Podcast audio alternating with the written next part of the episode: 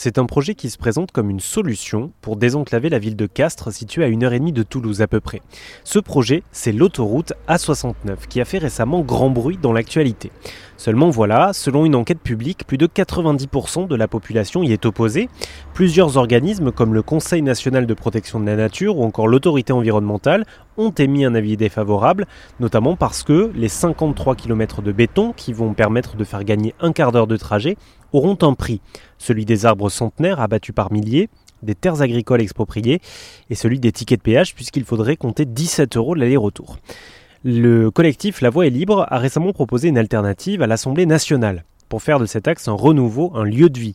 Redynamiser la région via la route nationale existante, des pistes de vélo, une réouverture des gares. Écoutez Amine Messal qui soutient le projet. Il est le représentant de la jeunesse française au G7 sur les questions du climat. Moi, j'imagine que, euh, évidemment, je vais pas faire peur aux gens, euh, on va pas devoir faire euh, Castres-Toulouse en vélo ou vélo électrique, c'est pas pas la question. Mais déjà, il faut savoir qu'il y a une nationale qui existe et il y a déjà une ligne de bus. Donc pourquoi on n'augmenterait pas la fréquence? Créons des espaces de covoiturage tout le long de l'axe. Aménageons une piste cyclable pour des gens qui voudront faire une petite partie euh, qui vont nous rejoindre deux petites communes du tracé en vélo, ça c'est tout à fait possible. Les gens des zones rurales vous le répètent, en long, en large, en travers. Non mais nous on veut bien faire du vélo, mais c'est impossible. Évidemment, un, quatrième point, c'est euh, euh, réouvrons les petites gares. Le projet propose de réouvrir cinq gares sur tout le long du tracé.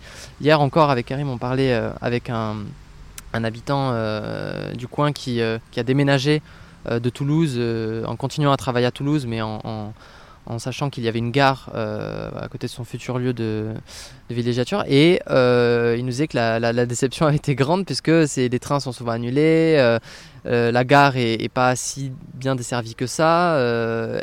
la question qu'on pose, nous, c'est est-ce qu'on a vraiment tout essayé? Donc le ferroviaire, le bus, le covoiturage, le vélo. Et donc ça, ce sont des propositions vraiment concrètes, faciles à mettre en œuvre et en plus infiniment moins chères. Est-ce que vous l'avez chiffré tout ça? Est-ce qu'on sait combien ça peut coûter? Ça c'est une question en fait euh, délicate parce que euh, ça dépendra aussi de la volonté politique, ça dépendra de si le, projet que nous proposons est pris dans, son entièreté ou euh, est rediscuté sur certains points. nous on sait que la, véloroute ça va coûter entre 30 et 40 millions d'euros sur les, sur les 80 km.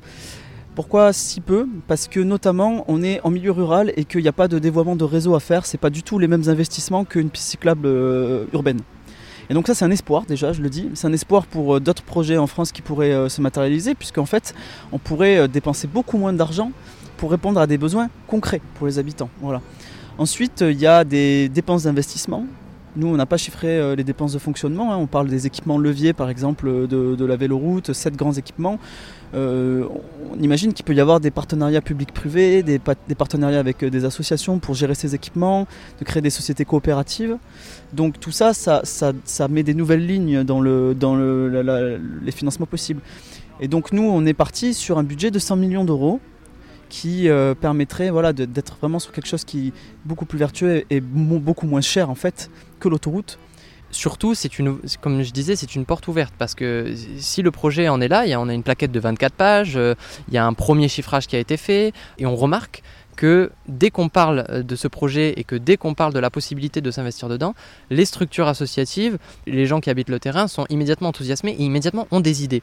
Et en fait, euh, c'est ça là tout ce projet et c'est pour ça que je le trouve euh, fabuleux, c'est que on se met à décupler les capacités créatives des gens. Dès qu'on dit aux gens mais si on faisait autrement, qu'est-ce que vous feriez? Bah là, il y a quelque chose qui émerge. Il y a quelque chose qui émerge, il y a des idées, il y a des envies, et euh, il y a la volonté de se réinvestir, et je, trouve ça absolument fabuleux. Et puis, euh, de toute façon, euh, nous, on continuera à porter la proposition, tout simplement parce que je pense que c'est beau ce qu'on fait. Et pour en savoir plus sur le projet, une autre voie qui se présente comme une solution alternative à l'autoroute A69, eh bien ça se passe sur rzn.fr.